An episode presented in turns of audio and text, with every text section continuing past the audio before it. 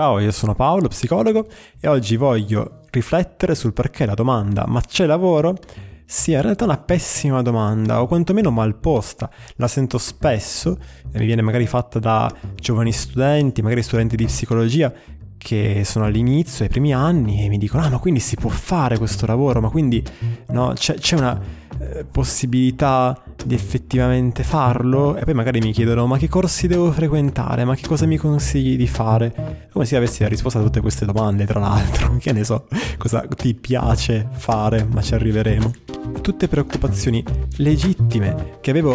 anche io quando studiavo nei miei primi anni e che però sono guidate da convinzioni che se ci penso adesso mi fanno anche un po' sorridere che danno un'immagine del mondo del lavoro che in realtà è molto molto distante dalla realtà. Chiedere ma quindi che corso devo frequentare è una domanda che ha una visione del lavoro adesso lo dico in maniera metaforica, che è un po' come se io frequentando, frequentando determinato, che ne so, master, ottenessi in qualche modo no? un biglietto d'accesso a quello che poi è effettivamente il mondo del lavoro, cioè un po' come se nella mia fantasia il recruiter guardando al mio curriculum, vede la voce master in risorse umane e dice tac, assunto, mm, perdendo di vista il fatto che il motivo per cui io vengo chiamato a fare un determinato lavoro è perché chi sta dall'altra parte ritiene che io abbia le competenze da lui richieste il curriculum, così come il dire di aver, fre- di aver, frequentato un determinato corso, serve soltanto a rendere più facile questo processo, sia a rassicurare la persona che ho di fronte del fatto che quel lavoro lì effettivamente lo saprò fare. E basta. Una prima domanda, quindi, già migliore rispetto a ma c'è lavoro oppure ma che corso devo fare, potrebbe essere qual è il luogo dove posso sviluppare quelle capacità che voglio acquisire in modo poi più in là da poterle offrire a qualcuno in cambio di denaro. E allora qua inizierà la mia ricerca su quella che è l'offerta formativa, ad esempio nella mia zona, eh, per cercare eh, un corso che mi offra effettivamente quelle competenze. Eh, su come è fatto un buon corso avevo già fatto un vecchio episodio, magari te lo metto tutto in descrizione, ma giusto per essere brevi e riprendere un po' i punti principali, il corso che ti permette di sviluppare le tue competenze è, sembra una cosa un po' banale, rendo conto,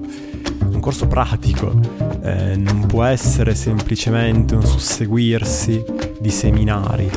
deve esserci un momento dove avviene quello che Perussia chiamava durante i suoi corsi la pratica supervisionata. Mi ricordo quando ho studiato con lui l'ipnosi, ehm, c'era il momento in cui ci si metteva a coppie e si provava. Ok, cioè non c'è un altro modo per imparare ragazzi, è, è così. Con lui che passava tra eh, le coppie e magari correggeva e diceva che questo va bene, questo secondo me non va bene e così via.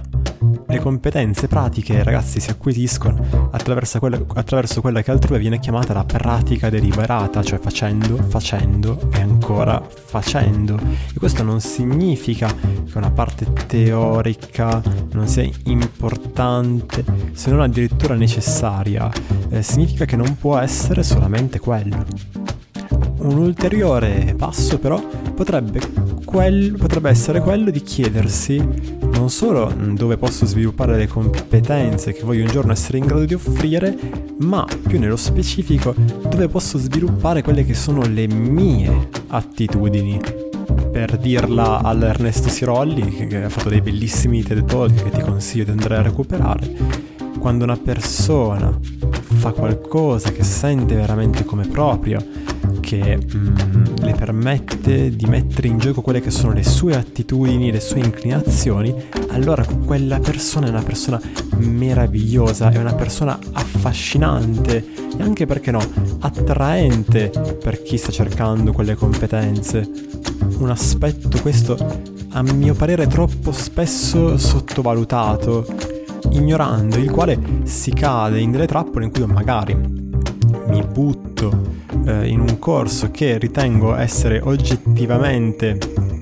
utile per trovare lavoro, che oggettivamente mi dà eh, mi dia quelle capacità che sono effettivamente richieste, ma che non ha niente a che fare con me. Una ricetta a parer mio per crearsi un vero e proprio inferno personale, una gabbia dalla quale una volta usciti si dirà mai più una cosa del genere. Comprendere quelle che sono le proprie inclinazioni, le proprie attitu- attitudini eh, richiede un lavoro su di sé, un lavoro che non è necessariamente lungo, si tratta più che altro di utilizzare i giusti strumenti e che, ovviamente io sono di parte, diventa assai più agevole quando ci si rivolge a qualcuno di competente, qualcuno che questi strumenti può fornirteli, proprio perché si tratta in maniera controintuitiva, non di pensare ai pro e contro di ogni possibile scelta, cosa che in, di fatti porta a, a una molto impegnativa anche, e assai faticosa continua ricerca che di solito dà dei frutti molto scarsi, ma piuttosto si tratta di riflettere eh, su quelle che sono le proprie esperienze passate per andare ad individuare quei momenti in cui hai agito bene, piuttosto che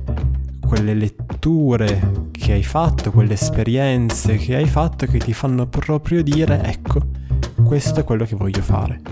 Questo è ciò che cattura la mia attenzione. Questo è ciò che mentre lo faccio mi, diment- mi fa dimenticare lo scorrere del tempo. Cercare di andare a capire quelli che sono i propri punti di forza in modo da andare a costruire su ciò che già c'è, come suggerisce il famosissimo Peter Drucker nel suo Managing Oneself, un articolo che trovi tranquillamente online, in inglese però.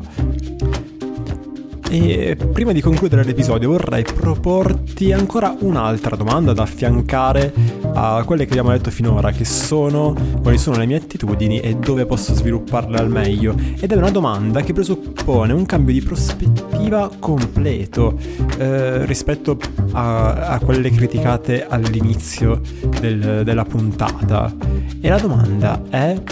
come posso contribuire a migliorare la situazione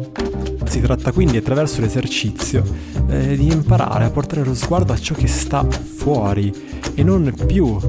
al proprio ombelico. Le domande mm, come posso trovare lavoro sono domande per dirla con un termine strabusato da tantissimi colleghi narcisistiche, almeno un pochino. Nel senso che è un po', se ci pensi, come chiederti ad una festa come posso fare in modo che tutti mi prestino attenzione, oppure come posso piacere a tutti. Ok, il problema sei sempre tu, tu, tu, tu che devi piacere, tu che devi avere l'attenzione di tutti e così via. Mentre invece, così, per provare, potresti chiederti come posso mettere a mio agio la persona con cui sto parlando, come posso contribuire ad aiutare, che ne so, gli organizzatori della festa? E nella tua quotidianità, anche se sei uno studente universitario, puoi appunto chiederti come posso migliorare la situazione in modo da cominciare fin da subito a mettere, a immergere le punte dei piedi in quello che poi è il mondo lavorativo, il mondo degli adulti. Un modo per allenarti ad individuare quelli che sono i bisogni, in modo da poi rispondere ad essi con soluzioni, con idee e con competenze che potrai avere già o che potrai, o che potrai invece andare a sviluppare. Potresti obiettare a questo dicendo ma io sono solo uno studente, non so da che cosa partire, non so come fare. Però davvero mh, mm, ci tengo a sottolineare questa cosa di come non si tratti di fare chissà che, che quanto piuttosto di mettersi in gioco per rendere le cose più agevoli. Mi viene in mente una storia che mi è stata raccontata eh, di come nello scorso lockdown eh, uno studente che era anche appassionato di cinema, eh, vedendo che non ci sarebbe stato per chissà quanti mesi modo eh, di vedersi di persona,